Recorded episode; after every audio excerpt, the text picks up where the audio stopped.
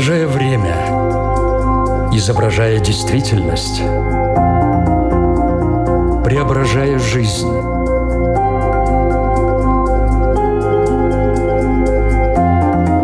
Форма выражения. Программа о том, как мы проявляем себя в этом мире.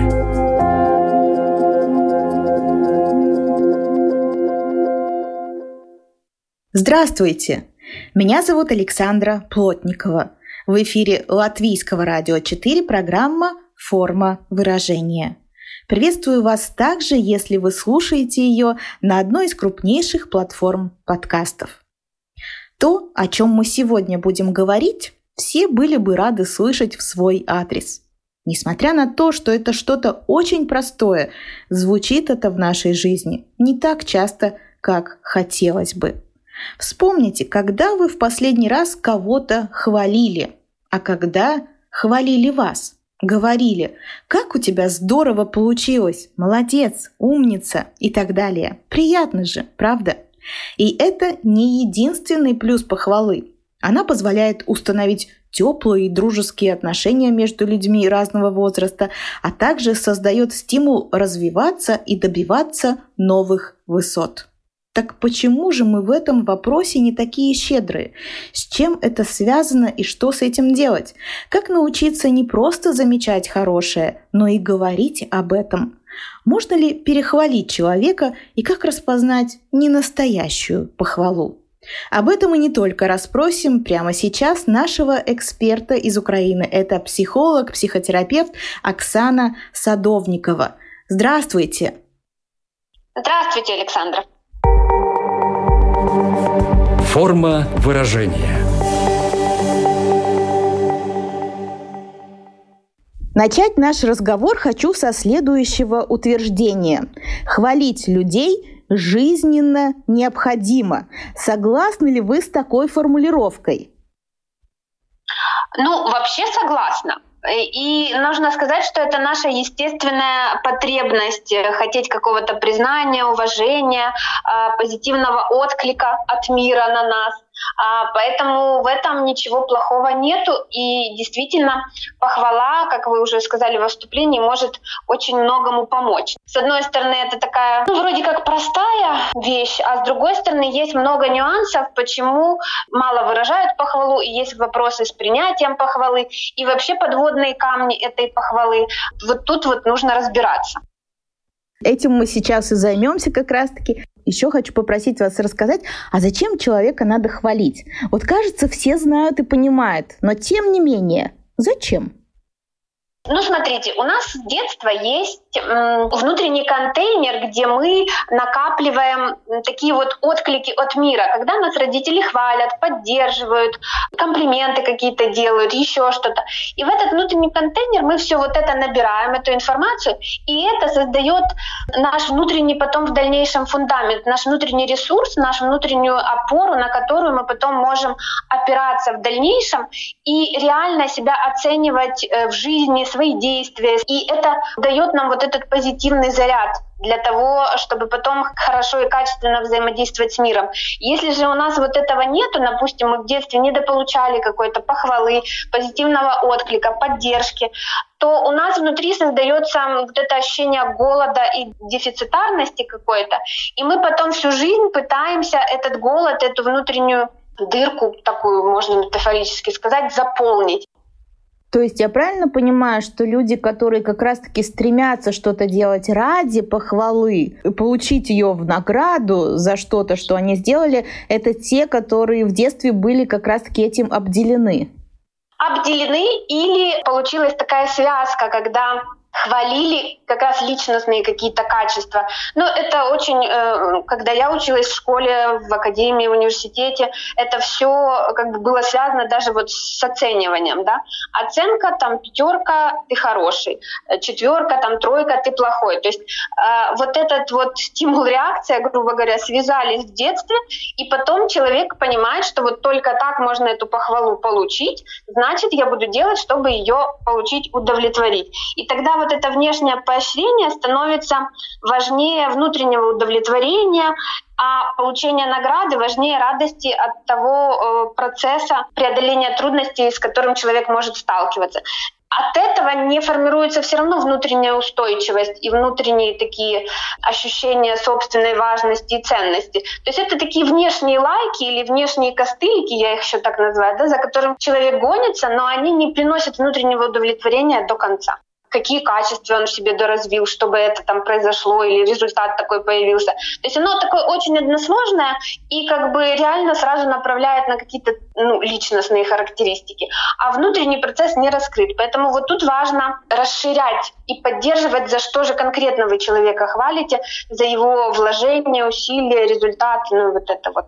Можно ли в таком случае говорить, что лесть, которая тоже присутствует в нашей жизни, ага. является как раз-таки таким маячком, что мы вроде и говорим приятные слова, но на самом деле не очень искренне? Конечно, потому что чем отличается вообще лесть от похвалы, это как раз вот искренность. Похвала, в принципе, должна быть искренней. Хоть это и оценка, в принципе, да, мы оцениваем, что человек сделал или чего он достиг, но... По идее, это искреннее наше выражение восторга, и как социальное поглаживание для налаживания контакта и делания человеку приятного. А лишь же это похвала, но с какой-то манипуляцией, да, и желанием получить косвенно что-то, что я хочу от этого человека. То есть это такая похвала с двойным дном. В нашем разговоре уже прозвучало еще такое слово, как комплимент. Это та же самая похвала или все-таки есть какое-то отличие? Ну, можно сказать, что это такая особая форма похвалы, но все-таки это как констатация приятного факта какого-то для человека, да, с небольшим преувеличением. И плюс, как я сказала, если похвала — это как оценка, все-таки оценка, что человек что-то сделал, были какие-то усилия, результат, процесс, то у комплимента нет такой больше привязки к оценке каких-то конкретных действий. То есть человеку тут не особо нужно прикладывать какие-то колоссальные усилия для того, чтобы получить комплимент. Похвала зачастую идет рука об руку с критикой. Почему все-таки хвалить гораздо эффективнее, чем критиковать? Критика критики рознь, опять-таки. Есть исследования, что непостоянная критика и наказание, непостоянная похвала, они не очень мотивируют людей, на самом деле, да. То есть если это просто акцент на результате, опять-таки на процессе, на достижениях, что нужно улучшить, что усовершенствовать, а что сделано хорошо, ну, то есть такой общий обзор, скажем, картины, то это может быть конструктивно. Но часто критика — это как похвала, грубо говоря, в минусовую сторону. То есть это та же оценка, только со, со знаком минус, а похвала очень связана с самооценкой в принципе человека, и тогда это бьет, ну, когда критика, это бьет прямо в слабые места, прямо в какие-то глубинные кирпичики, которые, скажем, не очень, если устойчивы, особенно у человека, то это будет восприниматься как, во-первых, внутренний протест, сопротивление, нежелание это слушать и желание отстраниться от этого. Знаю несколько мифов о похвале, но самый популярный — это то, что от похвалы можно заважничать, слишком расслабиться. Так ли это? Есть ли так называемый дозатор похвалы? Ну, дозатор, опять-таки, вот тут вот про момент с качеством этой похвалы. И вообще, как я уже начала про детство рассказывать, да, маленькие детки, они все-таки еще собирают эти оценочки, им важен этот отклик внешний, и им важны там какие-то поддержка того, что они сделали, для того, чтобы они собрали, что я ок, я вот тут молодец, тут нужно поработать и все остальное. И проводились даже исследования, что постоянная похвала хорошо действует только на деток, которые уже с хорошей самооценкой. Для детей же, которые с заниженной самооценкой, и есть вопросы в этом моменте, похвала действует негативно. Почему? Когда их хвалят, возникает, ну, можно сказать, комплекс самозванца. Во-первых, похвала связана с оценкой их, они знают, что какой-то результат не соответствует тому, что их похвалили. Второй момент, что потом самооценка уже низкая, а меня похвалили, соответственно, возникает связь, это приятно, я хочу этого еще. Следовательно, я тогда должен выбирать задания, которые ниже по уровню того, что я сделал в первый раз. И они выбирают задания легче, чтобы уже как бы оправдать ожидания и получить снова похвалу. Потому что если они выберут задания посложнее, есть вариант того, что они не справятся и, соответственно, похвалу не получат. Поэтому вот тут вот момент с похвалой, кому она адресована. И опять-таки вопрос связи с личностными характеристиками. То есть похвала, которая направлена на оценку результата, процесса, поддержку качеств, которые человек в этом развивает, она хорошо влияет на людей. Если она связана с оценкой личностных качеств, плохо влияет. То есть перехвалить все-таки можно? Ну, вот если связывать не то, что перехвалить, да, а неправильно хвалить. Давайте как раз-таки перейдем к тому, как правильно хвалить, но в таком хронологическом порядке. Все равно сначала это детско-родительские отношения, затем отношения выстраиваются и с партнерами, и с коллегами, и везде есть свои такие нюансы. Но давайте начнем с детства. Как правильно заложить этот фундамент, как правильно хвалить ребенка, чтобы не сформировался этот синдром самозванца, чтобы это было неоценочно? Какие-то примеры, может быть, как это происходит? И это же с самого начала. Вот он родился, и ты сразу говоришь ему какие-то слова, он слышит твою интонацию, он видит твою мимику. То есть это все уже начинает работать, правильно? Этот фундамент уже начинает закладывать. Ага, ага. Ну и тогда опять-таки возвращаемся. Первое, и оно на всех возрастных периодах важно, она должна быть искренней, эта похвала. А потом мы говорим о том, что малыши-дошкольники ориентированы на получение вот этого вознаграждения. Застелил кровать, выдается наклеечка. Вот эта наклеечка — это как поддержка похвалы. Но, с другой стороны, в любом случае важно фокусировать внимание на внутреннем результате. Какие усилия ты приложил, как ты постарался и застелил, как я горжусь. Да? Ну, то есть не просто «молодец, какой талантливый ребенок, супер справился», а вот о том, что он сделал, как важно, что он приложил усилия, постарался. У всех, например, там, не знаю, боков, эта кроватка ровненько застелена. На это обращать внимание для формирования вот этого внутреннего результата. То есть надо говорить очень конкретно, и нужны детали, за которые ты хвалишь. Именно детальки, да. На них концентрироваться, акцентировать, за что конкретно вы хвалите, да. А когда родители говорят, какой ты у меня хороший, какой ты у меня красивый, ну, то есть это вот эта оценочная, получается, составляющая, она может все испортить? Ну, опять-таки, вот тут, вот, знаете, золотая середина. Понятно, что для родителей он самый красивый, и ну, в детей нужно это вкладывать, чтобы не было дефицита потом, чтобы мальчики и девочки вот этим вот наполнились, наелись этим любованием ими, да. Когда родители ими любуются искренне, и это в них вкладывается. Вопросы могут там возникать, когда будут родители говорить, не знаю, ты самый красивый, ты самый умный. Тут уже вот переходит вот эта зацепка за личностные характеристики, потому что если я уже самый красивый, и самый умный, я должен оправдывать эти ожидания, и плюс я буду постоянно подстраиваться под людей, насколько я соответствую их ожиданиям, и быть в постоянном напряжении. Еще вопрос возникает тоже, когда родители вроде как пытаются детям помочь, но делают такую как бы двойную похвалу со словом «зато». Ну, ты у меня некрасивая, но зато умная. И вроде как они пытаются защитить или как бы переключить внимание на другое какое-то качество, но тем самым э, делают акцент на первом, а со вторым э, ребенок потом всю жизнь не, не может справиться. И тут вот какой-то комплекс возникает. Ну, вот деткам говорить, что они красивенькие, умненькие, вот наполнять любовью нужно. Но вот тут соблюдать золотую серединку. А откуда рождаются эти такие не очень правильные формы? Ты не очень красивый, зато и так далее. Почему вообще трудно хвалить других? Это формирование нашей личности в детстве, нас так воспитывали, и поэтому мы несем это и во взрослую жизнь. Если говорить про похвалу или про комплименты, у нас там раньше можно вспоминать, что не принято было хвалить, чтобы там не загордился ребенок или не стал эгоистичным, как вот до сих пор ходит это утверждение, да, что нельзя хвалить, он будет эгоистом, или нельзя любить, он будет эгоистом. Плюс комплимент — это про выделение, если мы говорим, а раньше нельзя было выделяться, то есть это было связано с чем, ну, что тебя заметили, а лучше не замечать. То есть корни могут лежать очень глубоко. Опять-таки про оценку. Если есть опыт, что когда меня хвалят, это меня оценивают, то чтобы меня дальше не оценивали, я лучше не буду принимать этот комплимент, но и сам не буду этого делать. Люди не умеют принимать похвалу, комплименты, потому что это связано с низкой самооценкой, или потому что человек, ну, ему вроде делает комплимент или похвалу искренне, а он внутренне оценивает себя по-другому, и возникает такой внутренний конфликт. Тут вот такой комплексный процесс, на самом деле, связанный с процессом похвалы. Хвалы и комплименты.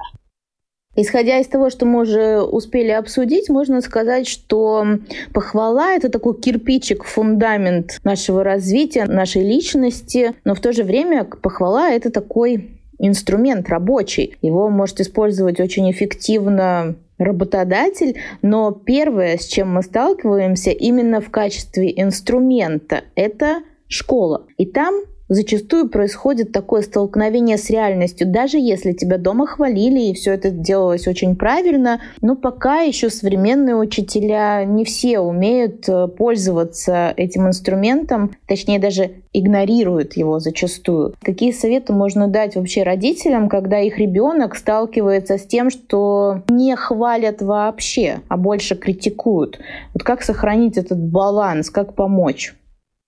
Но для этого то, что мы говорили до школы, нужно наполнить этот внутренний контейнер, да, чтобы ребенку было на что опираться, что он в любом случае хороший, в любом случае он заслуживает поддержки, похвалы, то есть чтобы это было уже внутреннее ощущение. Ну и, соответственно, если он в школе не получает похвалы, а скорее критики, то это дома он должен компенсировать. Ну, то есть от родителей они должны проводить с ним беседы, акцентировать внимание на усилиях, акцентировать внимание на росте.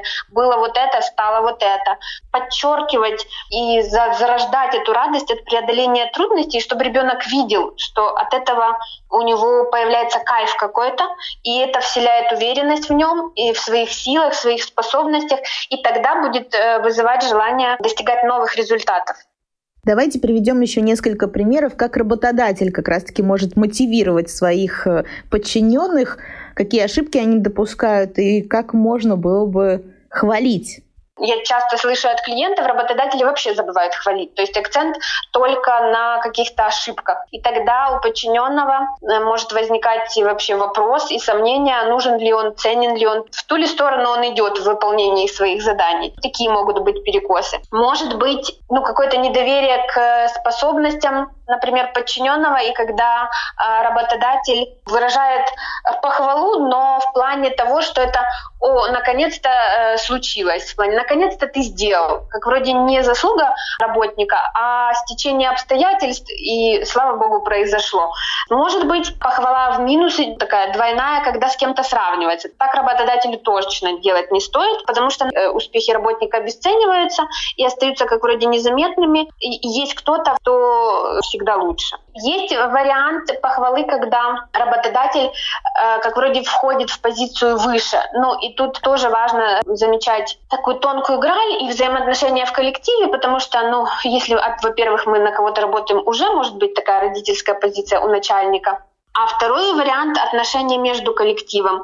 И иногда бывает, когда работодатель дает похвалу, как, ну, с такой родительской, мальчики, молодцы, девочки, там, женщинам, которые работают, и это их смотивирует, то если там совсем другие отношения, то другой работник подумает, почему он вдруг так свыше дает мне такую похвалу, как вроде принижает меня и оценивает там, с позиции выше. Бывает, работодатель акцентируется на деталях, которые не имели отношения к достижению, что тоже вводит в замешательство и повышает тревогу, может, у работника, потому что вроде как, не знаю, он делал доклад, а работодатель похвалил костюм, да, или еще что-то, и опять-таки обесценился вклад.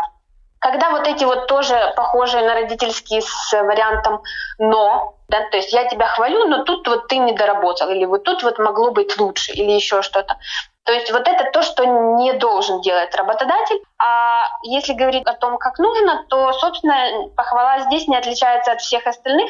Она должна быть искренняя, она должна замечать и акцентироваться на усилиях, заслугах и реальном вкладе работника, который он сделал. То есть мы вот тут вот его подчеркиваем.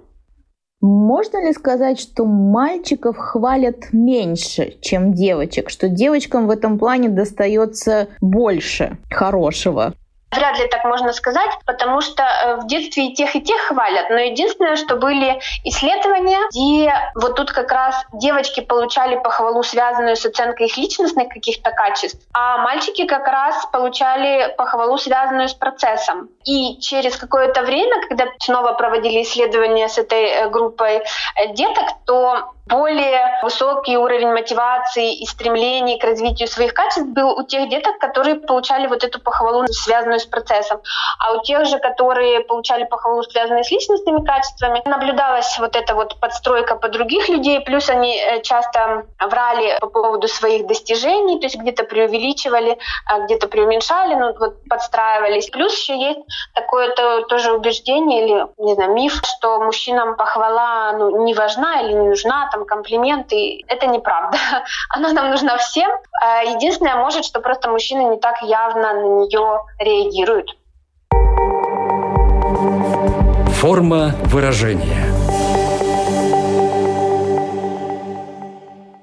Напомню, что в эфире Латвийского радио четыре программа «Форма выражения». Мы говорим сегодня о том, почему нужно хвалить друг друга, как это правильно делать. И сейчас хочется как раз-таки перейти к такой практической части. Зачастую хвалить себя и еще кого-то очень как-то неудобно, ну как-то так стесняются люди. Вот в принципе для того, чтобы научиться хвалить, надо начинать с себя. Да, ну не то, что надо, вообще нужно просто учиться хвалить. Если особенно это не заложено или вы где-то этого не слышали в детстве, допустим, то нужно себе делать упражнения, да, учиться, учиться хвалить, учиться делать комплименты, учиться их подмечать. И действительно можно начинать с себя. В одной книге автор Прайер приводит фразу актрисы Рут Гордон, где она вот как раз про комплименты себе говорит. Актеру необходимы комплименты. Если я долго не слышу комплиментов, я Я говорю их себе сама. Это замечательно, ведь я всегда уверена в их искренности. По-моему, прекрасно. Поэтому действительно можно начинать хвалить себя и делать самой себе комплименты. Но опять-таки мы возвращаемся к более глубинному процессу, потому что, как мы говорили вот про внутреннюю опору, внутренний фундамент, мы можем себе говорить комплименты, но если внутри у нас лежит кирпичик, где у меня другое представление о себе, то внутри будет возникать вот этот внутренний конфликт. И вот тут вот вопрос э, все-таки, как вы с ним будете справляться.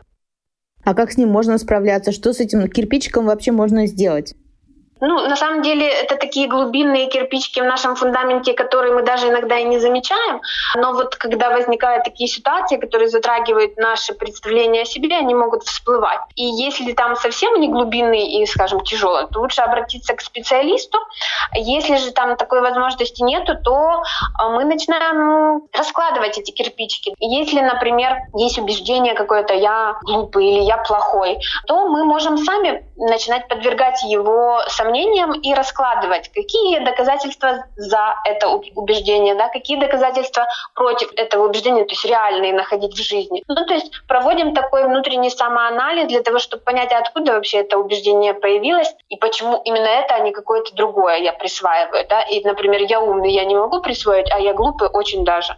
Это одни из тех признаков, по которым я могу понять, что у меня есть определенные проблемы с похвалой, ну и дальше уже копать. Может быть, есть еще какие-то? Вот мне неудобно принимать похвалу, мне очень трудно сказать другому что-то хорошее. Это тоже может вот в эту копилку поместиться?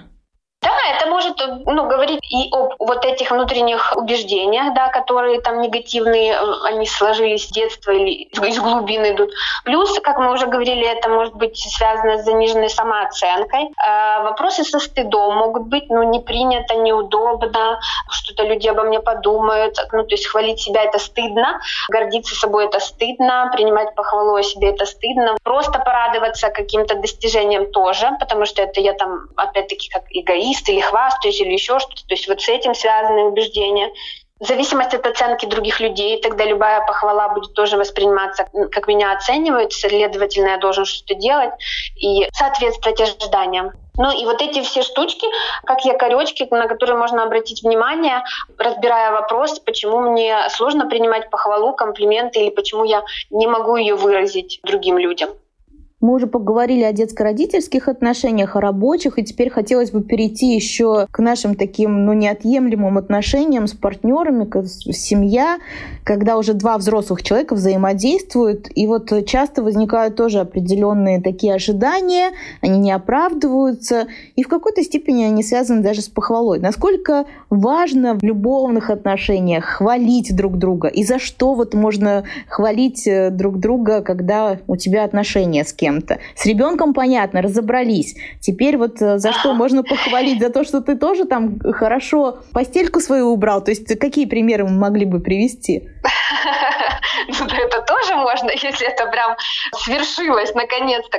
Но если мы опять-таки вернемся к пониманию вообще похвалы, да, и я говорила, что это как социальные наши поглаживания, которые у нас вызывают вот это чувство безопасности, защищенности, и вообще нам говорят о том, что нас видят. И поэтому похвала в отношениях, безусловно, тоже важна, и поскольку это наша потребность, то было бы неплохо ее тоже удовлетворять. А хвалить можно за все что угодно. Это о том, что вы внимательны к человеку, к партнеру, своему в частности, что вы видите то, что он делает, вы это цените, вы за это благодарите. И на самом деле очень часто в отношениях, ну, когда партнеры делают что-то друг для друга, это воспринимается как должное и не поддерживается. И тогда человек, ну, вот не понимает, а вы вообще это видите, это вообще ценно, нужно.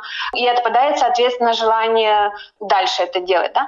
Поэтому хвалить, опять-таки, поддерживать человека в чем-то, ну, обязательно нужно. Это может быть все что угодно. Например, я не знаю, приходит ваш муж с работы, и у него какой-то новый важный проект, и он подписал договор, допустим. Да?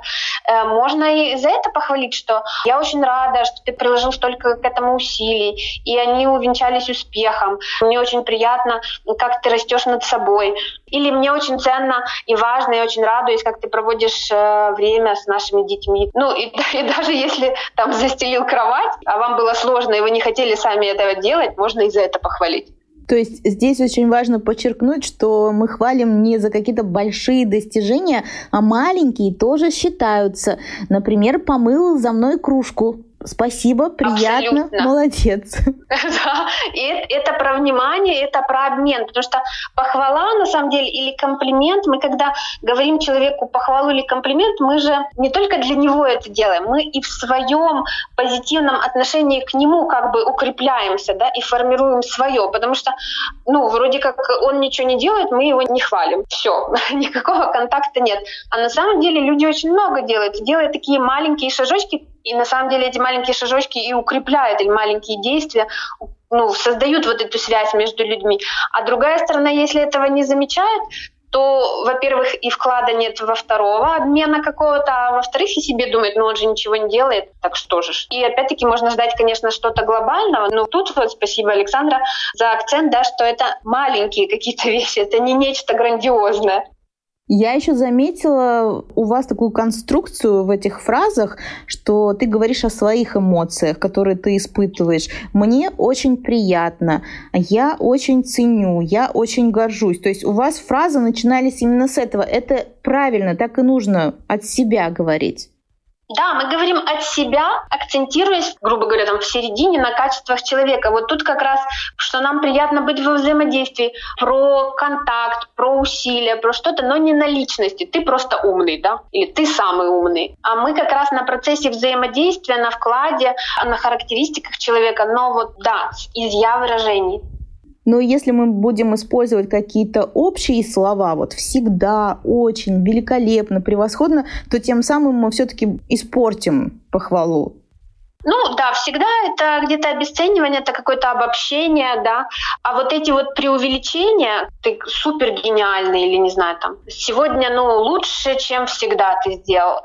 Это опять-таки какая-то такая сверхоценка, и человек в следующий раз будет думать, а вот следующее то, что я сделал, оно же уже не супер лучшее, ну, потому что супер лучшее уже было. Тогда вот это как оценивать, и тогда может и не делать, чтобы как бы опять-таки не попасть в неоправданные ожидания. Поэтому вот такие все обобщения, они как бы уводят акцент с самого человека и с того вклада, который он реально сделал. То есть они как бы вроде обо всем, но на самом деле ни о чем.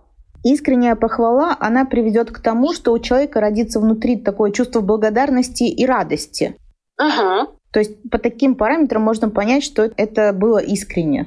Да, безусловно. Если мы опять-таки не наткнемся на вот те якоречки, которые мы уже озвучивали, потому что, да, может быть радость и благодарность, но если похвала попала в какой-то внутренний конфликт, то ее может и не быть. Но это не значит, что человек делает это неискренне. Но иногда же может показаться, что хвалит нас кто-то с таким подтруниванием. Вроде и в шутку, но угу. в злую шутку. Вот такое же тоже бывает? Похвала с двойным дном, я это так обозначила себя, да.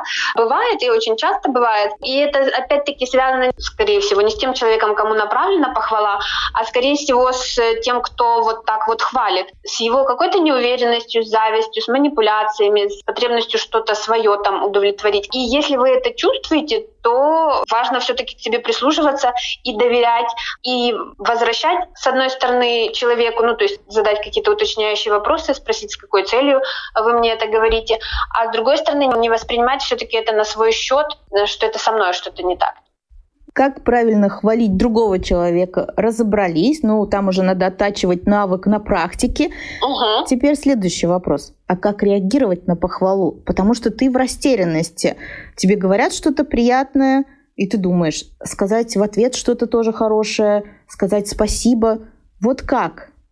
Сказать в ответ что-то хорошее, очень часто я просто вспоминаю, это когда вот похвала попадает на эти якоречки, да, то со стороны это выглядит как перебрасывание. Нам говорят, вы сегодня так постарались, такая умничка, и мы в ответ, да нет, что вы, это вы молодец, что заметили, и, и, и в ответ еще что-то. И ощущение от этой ситуации очень неловкое на самом деле происходит. Человек вроде вас похвалил, а вы вроде как не приняли и вернули, и вот такой бесконечный процесс, который, наоборот, усиливает как-то тревогу и фрустрацию.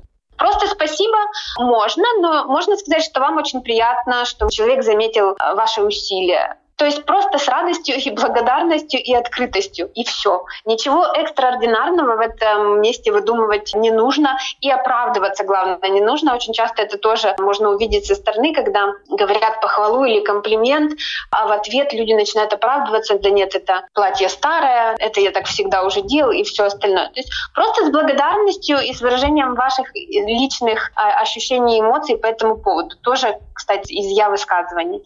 Такая типичная получается реакция, когда мы обесцениваем то, что нам хорошее сказали. Да, и тогда тоже парадокс получается. С одной стороны, у нас внутри, если есть внутренняя неудовлетворенность, дефицитарность какая-то, да, и внутренне у нас есть потребность, чтобы нас похвалили, потому что есть потребность ее заполнить. А с другой стороны, когда нас хвалят, из-за этого внутреннего конфликта и всех этих якоречков, которые есть внутри, мы это же обесцениваем, отталкиваем эту похвалу, и у нас нет никакого варианта заполнить эту внутреннюю пустоту. И такой замкнутый круг получается. А работает ли здесь такая формула? Если я кого-то буду часто хвалить, правильно это делать, замечать хорошее, то и в ответ человек начнет делать то же самое. Если применять закон обмена к, к этой ситуации, то есть такая вероятность, но опять-таки мы не можем это там прогарантировать. Да? Ну, как, знаете, это я даю человеку хорошее, и человеку для того, чтобы выровнять э, баланс в отношении со мной, хочется в ответ мне дать тоже хорошего, только чуточку больше. Ну, и я в ответ еще даю чуточку больше, и так наши отношения растут в позитивном ключе вверх. Поэтому очень может быть. Просто очень часто люди молчат о том, что им важно, а другие не знают, что это важно партнеру, а те обижаются. Ну и такой процесс, который происходит молча и непонятно, хотя нет ничего сложного в том, чтобы это озвучить и дать, и взять с другой стороны. Ну вот не скажешь же другому, я хочу, чтобы ты меня хвалил. Как это правильно сказать? Я хочу, чтобы ты замечал, отмечал. Ну вот как сформулировать? Да, ты знаешь, мне очень важно, есть у меня такая потребность, чтобы вот мои усилия как-то были замечены, или чтобы отмечались какой-то благодарностью, или ну, каким-то твоим замечанием, даже очень маленьким, и можно даже дать какой-то пример, как вам это важно. Или мне очень важно, чтобы ты делал мне комплименты, как женщина, ну часто у женщин эти вопросы есть. Да? Это же опять о том, что человек меня видит, что я ценна, что я важна. Ну вот вы, с одной стороны, ранее сказали, что там без разницы, кто больше в этом нуждается, и нуждаются действительно оба партнера, но все-таки говорят об этом, о своем дефиците больше женщины. Чаще заявляют об этом женщины, но мужчинам это, безусловно, надо. Но опять-таки у нас есть какие-то в обществе стереотипы, что как это сейчас мужчина такое скажет, что ему важно тоже, чтобы ему делали комплименты, или что он тоже нуждается в похвале, поддержке или еще чего-то. Они ну, продолжают быть, к сожалению, эти стереотипы, хотя сейчас уже меньше. Безусловно, не стоит привязываться к гендеру какому-то. Да? Если мы в отношениях, и кому-то из партнеров это важно, это важно озвучивать. Полить нужно всех, в любом возрасте, любого пола. Нельзя... Но качественно. Но, но, но качественно, хорошо. А помните фильм «Самая обаятельная и привлекательная», когда подруга учила? Ты встаешь перед зеркалом и говоришь сам себе: «Я самая обаятельная uh-huh. и привлекательная». Так себя можно хвалить или это все-таки из другого разряда? Я так понимаю, она ее учила аффирмациям, таким сейчас это модное слово, как бы убеждение саму себя в том, что я обаятельная и привлекательная. Правда, только одними аффирмациями мы не справимся, потому что эти аффирмации будут падать на глубинные убеждения, где я сомневаюсь в этом всем. Это может быть как дополнительный инструмент, но нельзя всю надежду возлагать на, только на аффирмации. Похвала — это все-таки все равно за какие-то достижения и результаты. Ну, я бы рекомендовала там даже какую-то ежедневную практику, где в конце дня каждый садится и думает, за что он себя может похвалить. Мы себя должны хвалить за маленькие, маленькие достижения и результаты, там, где мы прилагаем какие-то усилия, и мы видим рост себя в этом. Давайте приведем примеры, чтобы было понятно. Вот, Оксан, вы сегодня за что себя можете похвалить? Вот сегодня я могу себя похвалить за то, что пекла пирожок, плюс там, не знаю, организовала еще доставки, то есть позаботилась об уюте в доме. А коту еще, кстати, тоже организовала заботу, тоже молодец. Ну, то есть это не экстра что-то грандиозное, да, но оно есть. Вот это, кстати, которое вы произнесли, оно, мне кажется, очень характерно, потому что мы не замечаем то, что мы делаем, не останавливаемся на этом. И поэтому, если даже вести такую практику, что ты просто перелистываешь как будто бы день, как он прошел, то можно очень многого всего собрать вот в эту копилку, за что себя можно похвалить. Да, и это маленькие, но достижения. И какой бы там, грубо говоря, ни казалось банальной, это такая практика, она имеет место быть, потому что нарциссичное вот это общество, грандиозность, это она очень обесценивает вот эти маленькие наши дела и маленькие достижения. И тогда, в принципе, уже не хочется людям ничего делать, ну, потому что он понимает, что там ракету в космос он не запустит, ну что же он тут со своим пирожком. И это обесценивает, получается, наши же усилия ежедневные. И нас не наполняет, это, наоборот, вводит в какое-то грустное состояние. В нашей программе есть такая рубрика «Домашнее задание».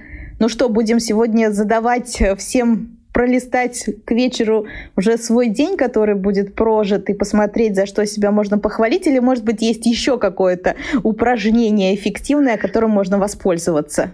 Это будет первое упражнение, да, что вы двадцать семь дней заведите себе такую практику, ну вот как рефлекс, чтобы образовался, что в конце дня, да, мы перелистываем день и находим пять вещей, за которые можно себя похвалить. Это одна практика. А вторая, тоже можно двадцать семь дней каждый день делать кому-то по три комплимента. Это о том, чтобы замечать в людях их особенности, качества, за которые вам захочется сделать комплимент и вернуть другим людям.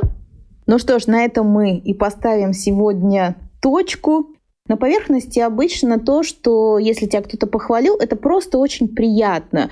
Но на самом деле это не просто приятно, это показывает тебе твои сильные стороны. Это благоприятно влияет на твою самооценку. Это помогает добиваться каких-то новых высот и ставить новые цели, и быть уверенным в том, что у тебя все получится.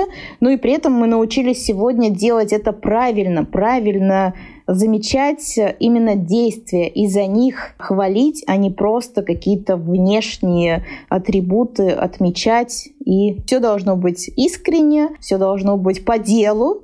Может быть, вам еще в заключении хотелось бы, резюмируя все то, что мы сегодня обсуждали, что-то сказать напоследок нашим радиослушателям? Ну, я могу только, Александр, с вами согласиться, сказать спасибо за приглашение и такой интересный диалог. И, безусловно, хвалите себя, не скупитесь на похвалу другим, на комплименты другим, и делайте это искренне. Большое спасибо. Напомню всем нашим радиослушателям, что сегодня вместе с нами была психолог, психотерапевт Оксана Садовникова. Говорю вам до свидания, Оксана, и до новых встреч. До свидания. Я, Александра Плотникова, тоже прощаюсь с вами, но всего на одну неделю. Слушайте нашу программу также на одной из крупнейших платформ подкастов. Хорошей вам недели, всего доброго, пока-пока. Отражая время, изображая действительность, преображая жизнь.